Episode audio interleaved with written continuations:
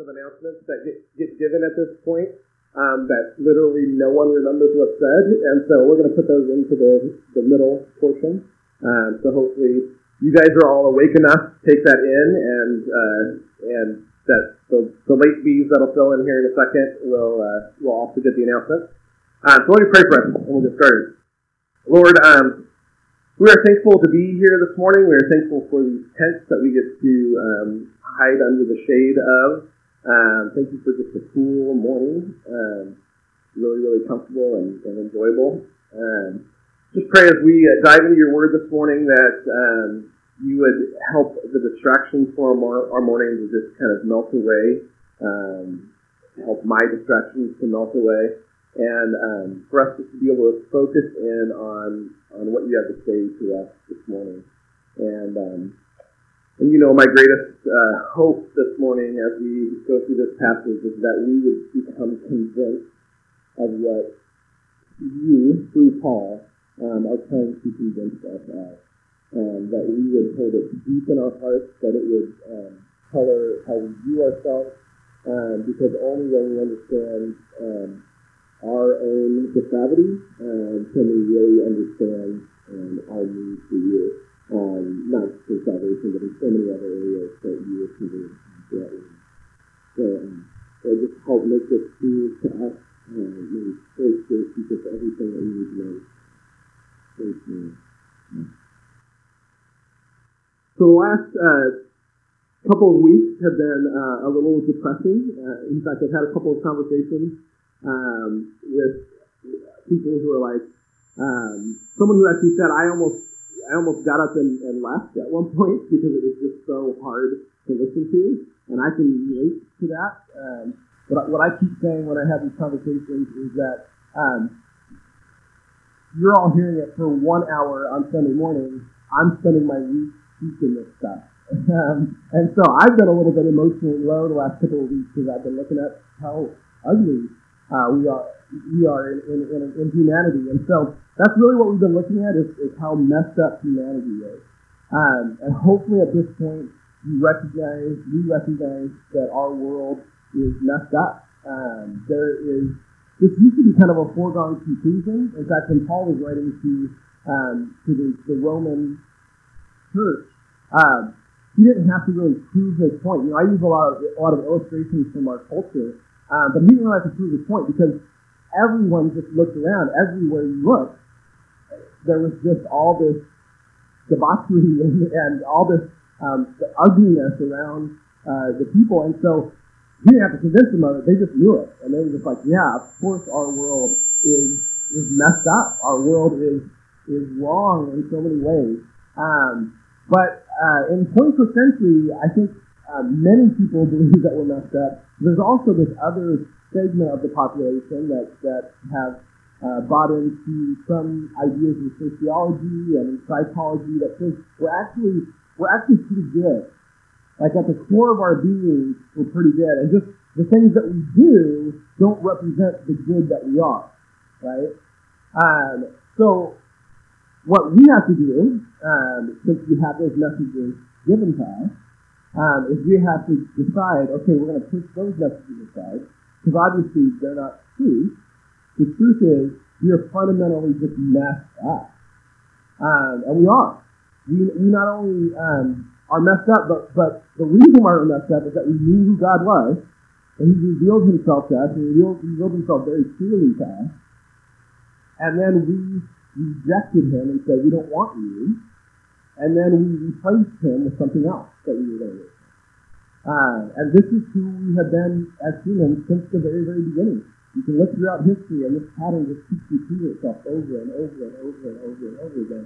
And you think we would have learned at this point after, you know, so many thousands of years of, of, of, of having this lesson shown to us, but instead we don't learn and we just invent new ways to do evil and um, and continue to reject him, uh, even though he's revealing himself. And so, because of that, God is revealing his wrath against us, right? He's angry.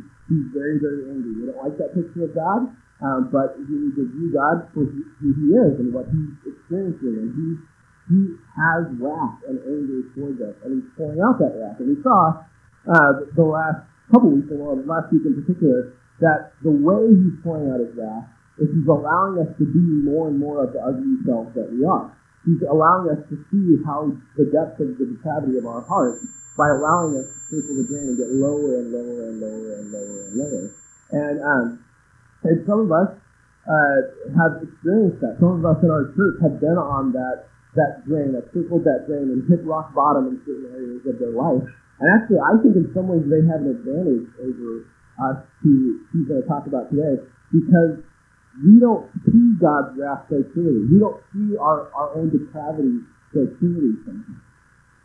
Um, but but this is this is what he's doing. This is his, his wrath against us.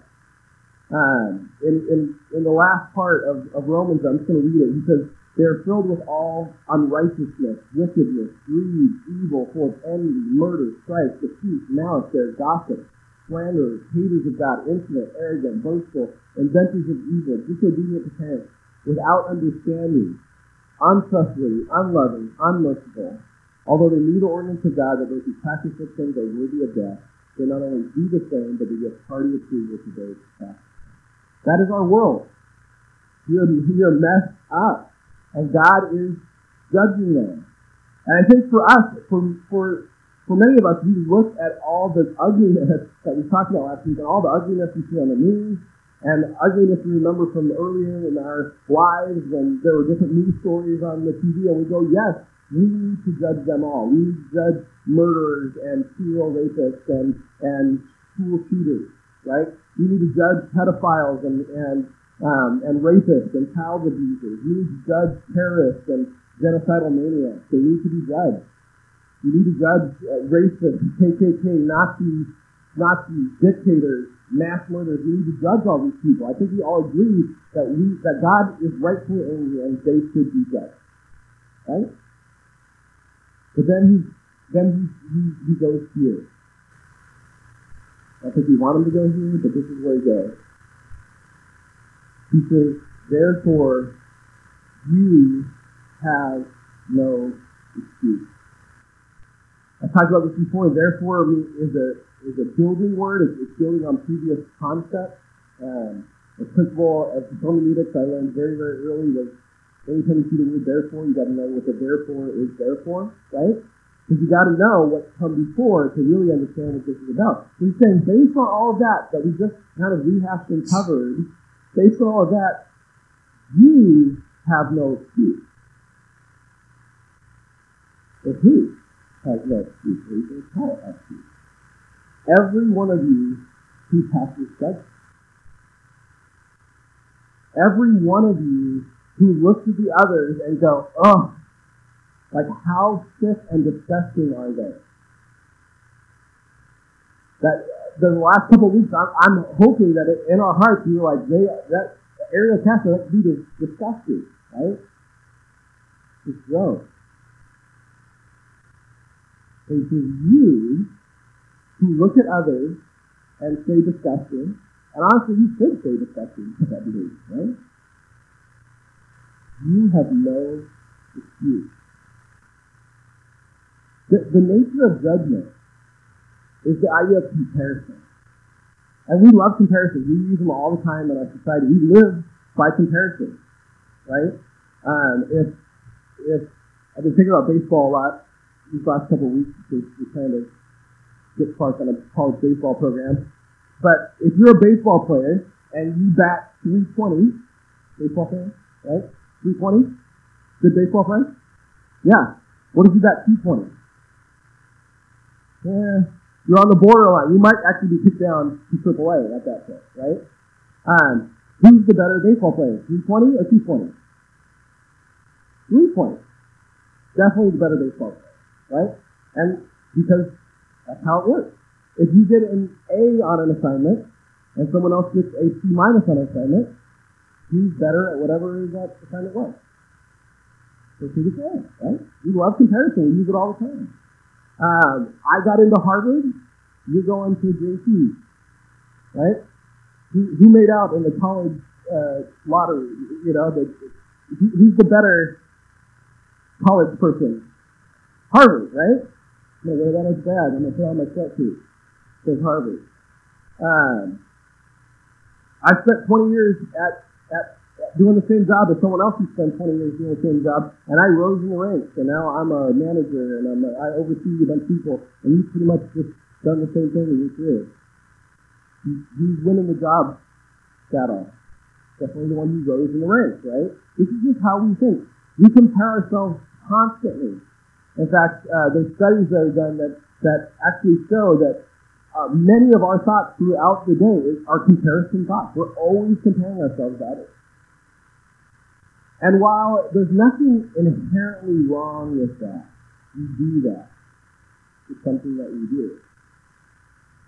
The problem is when we, we get this idea in our head that if I compare myself to someone else and, I, and I'm better than them, then that somehow is going to make me good with God that's somehow going to make me acceptable before Him. But, but he says this, he says, therefore you have no excuse. You who pass judgment. For in that which you judge another, you condemn yourself. For you who judge practice the same thing. And that the same things is the same kinds of things. And you might go, that's just flat not true. I don't do the same thing as Kipling or Julio Castro or any of those guys that we've looked at. I don't do this. I've never done this. What are you talking about? Let's, let's look at it. This is what I read before, starting in verse 29 of chapter 1. Because they are filled with all unrighteousness, which means to violate the standards of what is right, what is right conduct being right. And we go, yeah, yeah, we live in a world that does wrong all the time, right? Have you ever done wrong? Yeah, right? But I haven't done as much wrong as the other person. Comparison, judgment, right? Wickedness, which means you get, you've done something morally wrong, morally reprehensible. Are there things done in our society and throughout history that have been morally reprehensible? Yes, no question. They are morally reprehensible people. But I'm more moral than they are, right? You've never done anything immoral? Well, yeah. But I'm more moral than most people. Comparison, judgment, greed, it just means discontentment with what you have, so you want more. See, we think of greed as like people who are rich. Like that, the word greed is always tagged on to someone who has money, right? They must be greedy. Okay. But greed just means I'm discontent with what I have currently, that God has provided for me today, and so I'm going to pursue wanting more. I desire wanting more. I'm going to wrap my heart and my mind around getting more. It's a hunger for, for more power, more control in my life, a greater share of the pie. You ever been greedy? You ever been discontent with what you had and wanted more?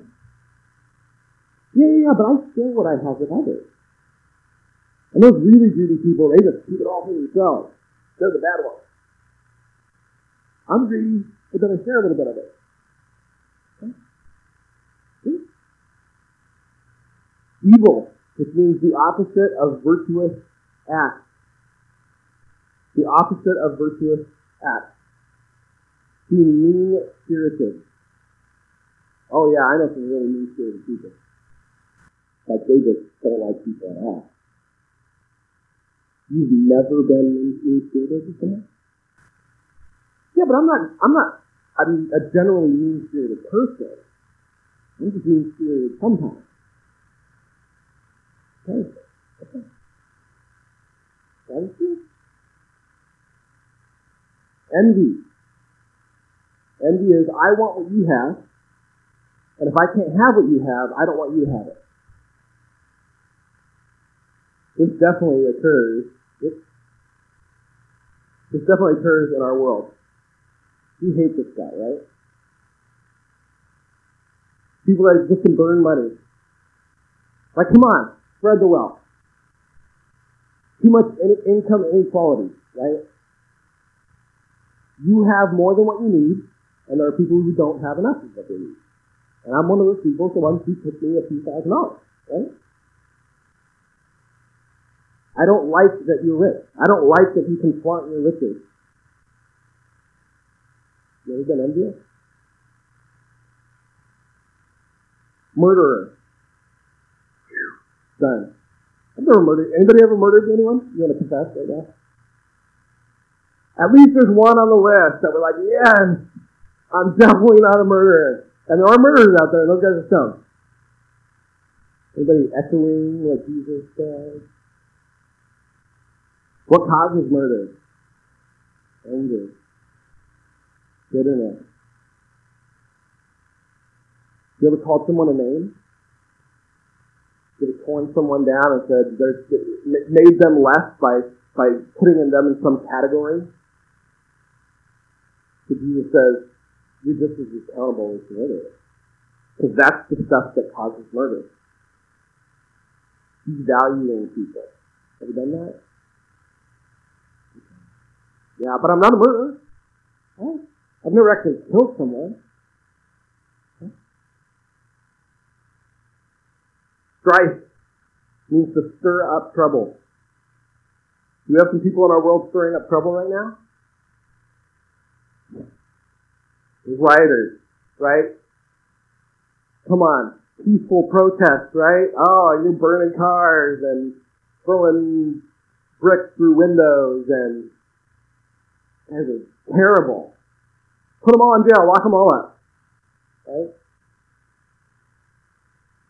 You never uh,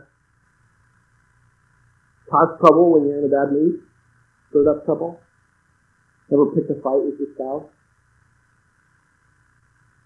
Yeah, yeah, but I'm not doing that. Okay? Keep preparing yourself. Let's see if that works. Deceit means to take advantage of a situation through deception. You ever heard of three card Monty? Where they like have three cards and they try to get you to guess which one is the right one. You know, look for the ace, look for the ace, look for the ace, right? And the first time they give it to you, they're like, oh yeah, you're smart, you followed it. Well, yeah. You want to do it again? Double or nothing, right? And then they had they are able to palm the cards and move them around, and you, you can never get it right, right? They're deceiving you, setting you up. How about these guys? You ever get these emails?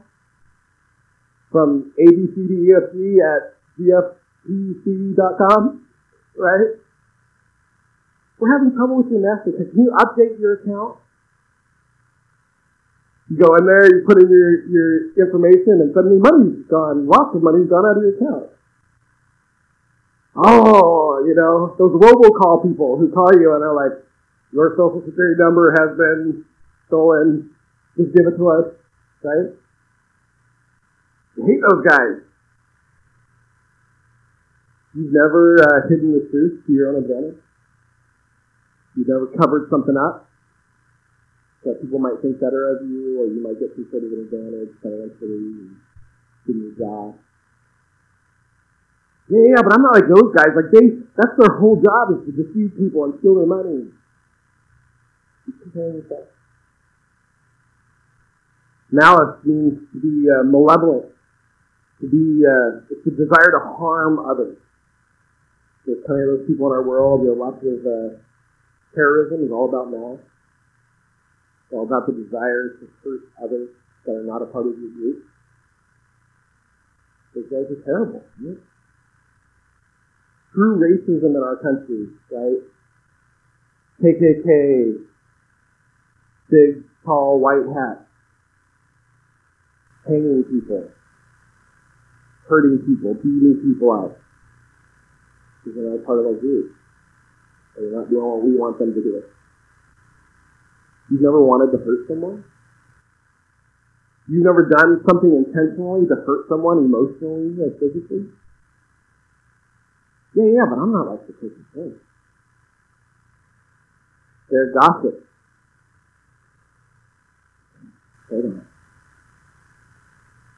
Hold on. Got me there. shared the juicy story. Not even quite sure if it's true, but you like to share it anyway because it might be true. Try to get some people on your side against someone else that you don't like. And we see this all the time in politics, right? They're constantly saying bad things about other people and talking badly about them. That's slander is the next one, uh, too, which goes along with that. Politics, reality TV, right? Um, have you ever seen uh, what is it, Real Housewives? Come on, be honest. They have like I've never seen it, but it's like Real Housewives of Beverly Hills, Real Housewives of LA, Real Housewives of, and there's like 50 spin-off shows of this, where the whole show is about gossiping, basically, about the other people on the set. They're terrible, they're horrible. They're real gossip. I only gossip a couple times a week.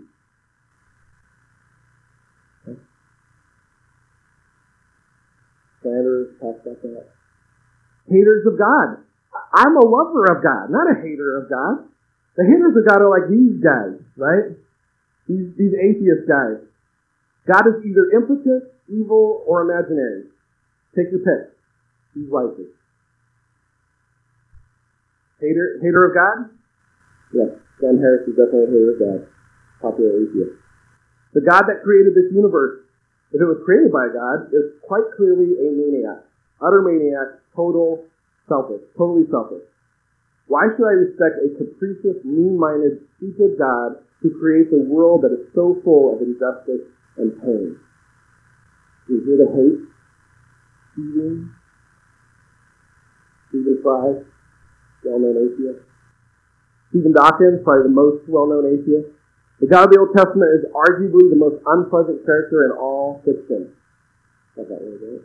Jealous and proud of it. A petty, unjust, unforgiving control freak, a vindictive, bloodthirsty, ethnic cleanser, a misogynist, homophobic, racist, infanticidal, genocidal, suicidal, pestilential, megalomaniac, sadomasochist, capriciously malevolent bully.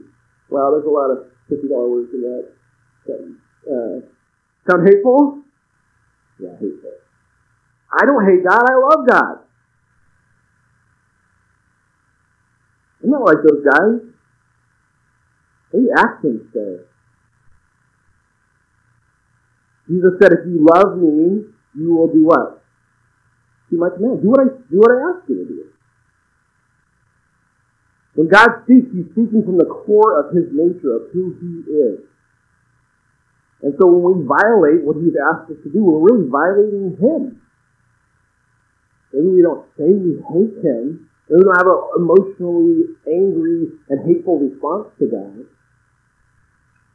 There's definitely a uh, level of hatred in that. Insolent, arrogant, boastful, influence an attitude of superiority that causes you to belittle others, to think less of others, to think nothing to.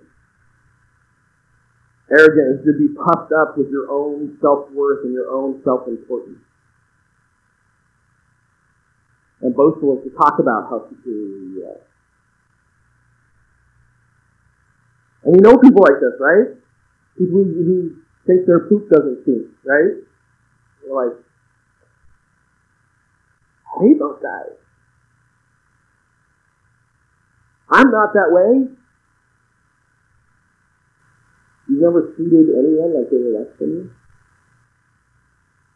You've never uh, talked about someone like you're better than them. You've never had a conversation somewhat like, hey, hey, did you hear what so-and-so did? Oh, I would never do that. No. Yeah, yeah, but I'm not like those really arrogant, insolent, boastful people. I'm just somewhat arrogant, insolent, boastful. inventors of evil. Got a lot of you guys out here. New creative twists on sin. Some inventors of evil um, in the on the party scene at colleges made the beer bong. More easily consume alcohol. It's a good way to do it. A little more fun. Beer pong. My favorite. The your helmet. Huh? Doesn't it. Inventing new ways to sin. Inventing new ways to do evil. Disobedient parents. There's some bad kids out there, right? We've been in the grocery store and there's like, they're like, I cannot, that kid just their parents. Terrible. Oh. Ah. And then the parents are constantly thinking, oh, I don't want other people to see how bad my kids are, and they're like, you know, trying to hide them. Terrible kids. And you were a perfect angel, right? Always did everything perfectly right, never disobeyed. Yeah, but I was just a kid. I didn't know any better. Okay? Keep it. Just keep making yourself look a little better, feel a little better by comparison. Without understanding, senseless or, or, or foolish, doing idiotic things, knowing that something is kind of dumb to do and still doing it. Have you ever done that? You're going down a path and you're like, I know this is really stupid, but I'm gonna do it anyway. And we ever get their bike out when they're a kid and, and put a couple bricks on top of one another and put a piece of plywood on it and go, yeah, I'm gonna try to ride. And I know this is probably dumb. I'm gonna break something, but here we go. Untrustworthy. He's undependable. Saying you're gonna do something and then you don't do that thing. Oh yeah. My nephew, he's such a flake. Never does anything he says he's going to do. You've never broken your word. You've never said you're going to be somewhere at a certain time and shown up late or not shown up at all. You never said you were going to do something and then prioritize something else over it. Yeah. But that's like not who I really am. I just do that from time to time. Unloving. Having no regard for another person. Being hardened emotionally to someone else. You see this throughout society. People exist out of their own self-interest or whatever, their own hang-ups, their own issues. They just harden themselves to any sort of care and concern for other people. We don't like those people.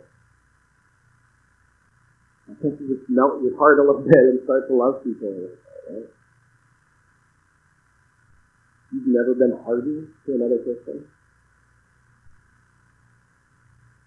You've never spoken unlovingly to another person, done something unloving to another person. Oh, yeah, I do that. That sounds rude. But that doesn't make me unloving. Because I'm not as unloving as other people.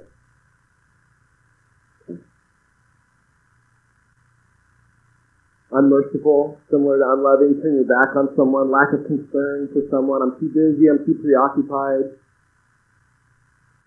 And you go, that that's definitely not me. I, I'm a helper. I, I serve I've served the homeless. I've I've uh, supported needy causes. I've given money to them. I I always you know round up my change for the children at the fast food restaurant. Like I just I I just I care. You've never hardened yourself You've never had that person in your life who's always needy. Hey, I'm. And then he finishes off and he says, although they know the ordinance of God. You who grew up in the church, you who know the Bible, you who have heard the instructions of God. You've never heard God say, do this, and you did this? Never? Yeah, actually, quite a lot, actually. I've known the right way to do things. I know what God has called me to do, and I've done the other thing a lot, in fact. But not as much as someone else in the church. Guys, the bottom line, it's important, it's why I took so much time on this, this idea, is this. Good people do the same kinds of things as bad people. We just do. Good people do the same kinds of things as bad people. So what does that mean for us? Says this, and we know the judgment of God rightly falls upon those who practice such things. But do you suppose, O oh man, when you pass judgment on those who practice such things and do the same thing yourself, that you will escape the judgment of God? And I think our answer is, yep, I do. Sure, I do things that deserve God's judgment. But because they do more of them, or worse of them, or whatever, I'm off the hook. You're good to go. I don't know if you've had conversations with generally good people who have not submitted their lives to Christ, who have not given their lives to God. But literally, they live off of this principle. They live off of this idea that they're going to be able to stand before God and, and say, hey, you know what? Yeah, I did all that stuff, but Susie did more. And that God's going to go, oh, you're right. I've done less bad than the other guy. I've done more good than the other guy. I'm not that Ariel Castro guy who abducted and enslaved women. You've never done anything in your life where you said, I couldn't help myself. This is the reason why you did it. Yeah. The thing I couldn't help myself doing is acceptable in society. Okay, so because other people are on your same bandwagon, you're good. I'm not Hitler. I didn't lead a campaign of mass murder against 11 million people. You never considered yourself better than another group of people? That your group is better than their group? Well, yeah. But I didn't mass murder them. You think that's going to stand up before God? That he's going to be like, yep, no problem. See, the, the humanity's problem, and they do have a problem, is that they don't care enough about doing good. Can we agree? We need to care more about that. But our problem, the moral person's problem, is that you think because you're trying hard to be good, that God owes you and we're both very, very wrong about that. Imagine there's two cars out on the on the freeway and they're racing. They're both going 100 plus, right? Zooming in and out of traffic. They're racing each other. They both get pulled over. Cop goes up to the one car and says, "Hey, hey, do you know how fast you're going?" Ah, I think I was doing about 110. Yeah, I'm gonna have to write the ticket for that. Actually, I'm gonna have to you know, take you in because that's endangering people. You know. Well, I know for a fact that car was doing 130. You think the policeman's to go, you're right. You're right. You're off the hook. No, of course he's to write the ticket. He's to bring him in, right? Who cares what the other guy was doing? You were doing 110. I don't know if you remember the Menendez brothers. You remember these guys? Late 80s, shot both of their parents uh, premeditated murder of their parents. Yeah, they died. Do you think they stood up in court and said, "Yeah, yeah, yeah, guilty as charged. Okay, we shot our parents." But have you heard of this Ted Bundy guy? Like he killed like 35 or 36 people at least. Like that's that's what we know. Can you go home now? No, they're not even going to make that defense because they know very well that who cares how many people Ted Bundy killed? They killed two people, and they're going to be held accountable for that.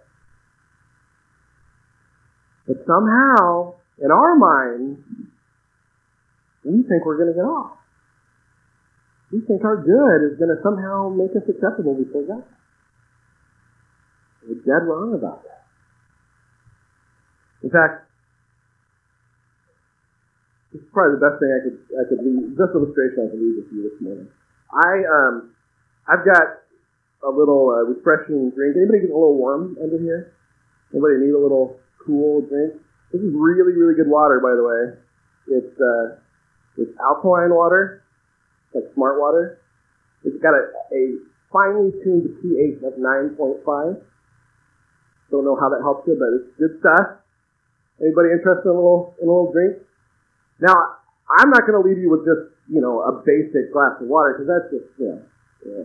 I'm going to add in a little bit of some. Um, this is some black water that I got out of my sewage tank. No, it's uh, it's it's good. Really good.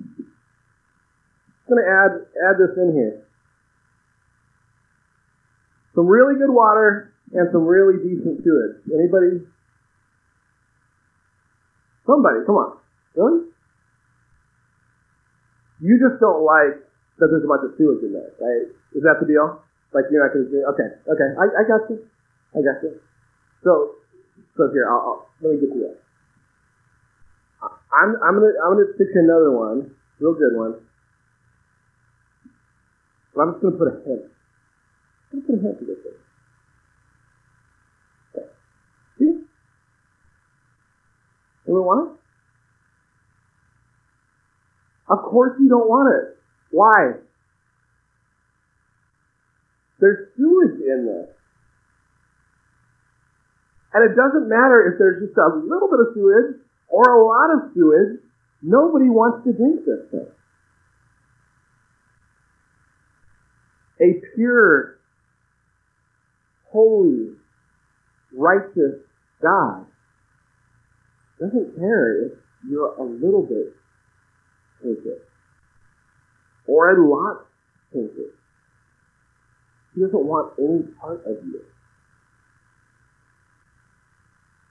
So stop comparing yourself. Stop being the two sewage thing where you're always going, well, he's got more sewage than I do. Doesn't want either of us. Put your hand out if you want to fill it in. It says God, as a God who is who is as a God who always is and always does right, every one of those things will be judged. You see that good people and bad people both do the same kinds of things. Yeah, maybe not the same degree, but both do the same kinds of things. And as a God who always is and always does right, every one of those things will be judged. He finishes with this. He says, Or do you think lightly of the riches of his kindness and tolerance and patience, not knowing that the kindness of God leads you to repentance? See, that those who think they're pretty good, they actually go, you know what? I'm not only pretty good, but I have a pretty good life. I don't see God's wrath in my life. I don't see this, this circling the drain thing that's happening in other people's life. In fact, I see a lot of good in my life. There's plenty of people out there. You probably have unbelieving friends that actually think their life is pretty okay and that they're pretty good people that must mean that he's not mad at me. Because I pretty good life. No, he's mad. Very mad. But his kindness toward you, the generosity that he's giving you, the good in your life, is intended to lead you to him. The giver of all those good things. Him tolerating your behavior is not Him approving of your behavior. It's meant to lead you to Him. Because He is tolerant and He is kind, and that should attract us to Him and want us to go to Him. His patience with our behavior is not indicating that He's not going to deal with our behavior. He's going to deal with our behavior. But He's being patient with you to bring him to himself, to draw him to himself. I love this uh, this statement. I, I can't say it any better than this. This is from Tim Keller, who's a, a, a new pastor in, in, in New York. He said this. He said, though religious obedience looks godly, in fact it's a form of idolatry. The religious person may have utterly rejected all the current external items that society around the society around is worshiping, statues or casual sex, a career, and so on but they have idols in their heart. In their heart. They find their self-worth in morality. They find their savior in rule keeping. They worship their goodness. But their goodness, because their goodness will save them, right? So, an idol just like the other idols. Right? No different. And instead what's happening he says, but because of the stubbornness, of your stubbornness and unrepentant heart, he's being kind, he's being patient, he's being tolerant to bring you to himself. But, but, but you keep going, I'm good. My goodness is enough. I'm happy with my life. I don't need you. Well, because of that, you're storing up wrath for yourself in the day of wrath and the revelation of God's righteous judgment, who will render to each person according to his deeds. Instead of God pouring out his wrath and you're circling the drain like we were talking about last week, God is actually storing up wrath. The wrath is still there, but it's growing like a balloon and growing and growing and growing and growing and growing and growing. And at some point on the day of judgment, it's going to pop and all of his wrath is going to be poured out on you. You will be repaid for every moment of unkindness. You will be repaid for every dirty thought you will be repaid for every unmerciful, unloving thing that you have ever done in your life. You will be repaid for that. And every one of those is a count against you in court. Now, I know we can't quantify this, but think about your own life. Can we say that's at least a hundred counts? Probably a thousand counts? More than 10,000 counts probably in your lifetime against you. And every single count, oh, I don't have here, is this. Romans 132, it finishes off our section. Those who practice such, such things are worthy of what? Death. Every single count against you is a count that is punishable by death. You have tens of thousands of death sentences against you. And you think like the Menendez brothers that you're going to go, well, they have a hundred thousand counts of death against them, so I deserve no death. Absolutely. Point on your handout is, do not make them do not mistake the abundance of good things in your life as God's favor, but as a call to realign your life with the giver of, of the good. Do not mistake the abundance of good things in your life as God's favor, but as a call to realign your life with the giver of good. I know the bottom of your handout was a little bit different this week, but I was thinking about putting together a summary, and all I could come up with with you too. You too. The fall has tricked you and I, us good people. Right? Some of us under this tent, again, you have an advantage because you know you're not good. You lived your life in such a way that you came to a point where you, you were convinced that you were terrible. Good on you. That's really helpful to you. Really helpful.